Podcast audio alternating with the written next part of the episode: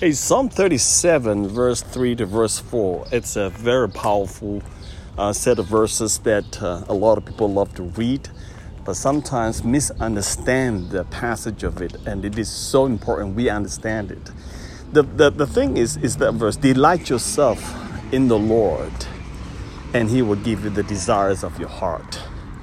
So many people, like me before, have taken that as long as we enjoy God, delight means, you know, take pleasure in God. What does that mean? What does that look like? It means uh, pray to God and go to church, sing songs and worship Him. And, uh, you know, obey the Lord as, uh, as much as you can, whatever you can, and try to do your best. Then He will give you the desires of your heart. But that is not right at all. Because if you read Psalm 37, that is verse 3, verse 4, you got to read verse 2 and verse 3 as well, because it says that, uh, verse 2, I believe, says, Trust in the Lord and dwell in the land, dwell in the land, and enjoy safe pastures. Okay, before it said, Trust in the Lord and uh, and uh, he'll give you the desires of your heart. Because verse 2 say, Trust in the Lord and uh, and uh, enjoy good pastures. Or that's NIV. Uh, ESV says befriend friendliness. Uh, know befriend faithfulness it means enjoy the faith faithfulness of God. In other words, you when you delight in the Lord, what it means that you you are enjoying the faithfulness of God. That's what it means, a delight. And that means also you trust in the Lord. You know, so, so you got to put all this thing, and also because it says uh, the next verse, which is what we want to talk about today, is that when you delight in the Lord, He will give you the desires of your heart. How can you have a desire that is different from what the Lord's desire and the Lord's will when you delight in Him?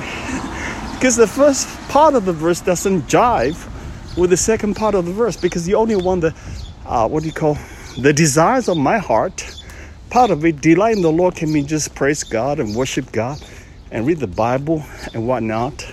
Because it's very general and somewhat vague in a sense. But when you delight in the lord man that means you delight in god's ways. Everything that is in god you delight. So how can you have a desire that is contrary to what the Lord desires. so when you say the Lord will give you the desires of your heart, that means your desire will be like God's desire, the Lord's desires. Of course, He will give it to you. But there's another catch though. Because if you don't delight in Him, your heart will never be changed to desiring what God desires. You see that?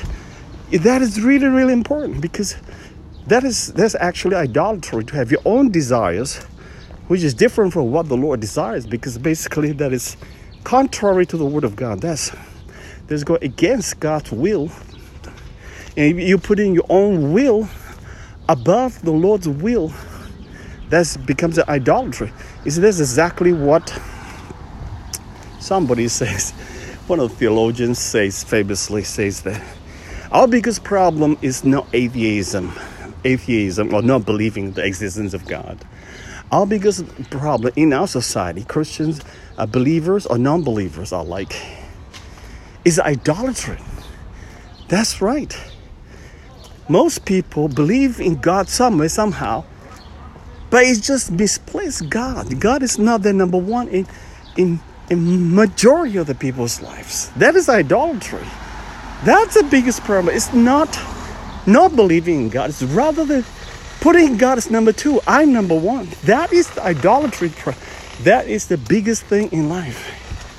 Okay, so to have to delight in the Lord has to come with trust in the Lord, enjoy God's faithfulness. When you enjoy God's safe pastures, you know, it is it's easy. It is a delight. What does it mean? Delight in safe pasture. When you dwell in safe pastures, safety and everything.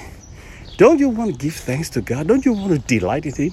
You know, and I'm like many times or so, when we delight in the Lord, we just want to delight in memorizing the scriptures and whatnot, which is important.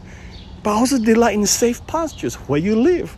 You see, when God gives you safe conditions, pleasant heritage, you know, good ground, you want to give thanks to God. You want to delight in Him. Delight in Him is, is what the Catechism says about uh, enjoy the Lord. The first catechism confession number one is to to love God, to enjoy God forever. Always enjoy God. That's it is so much more fun to be a Christian that enjoys God rather than dragging our feet because he has to be uh, has to be obeyed. You see, so so this is idolatry is the biggest stumbling block in our lives towards having God's desires, and God will give it to us the desires of our hearts. All right, six minutes is up. The Lord bless you.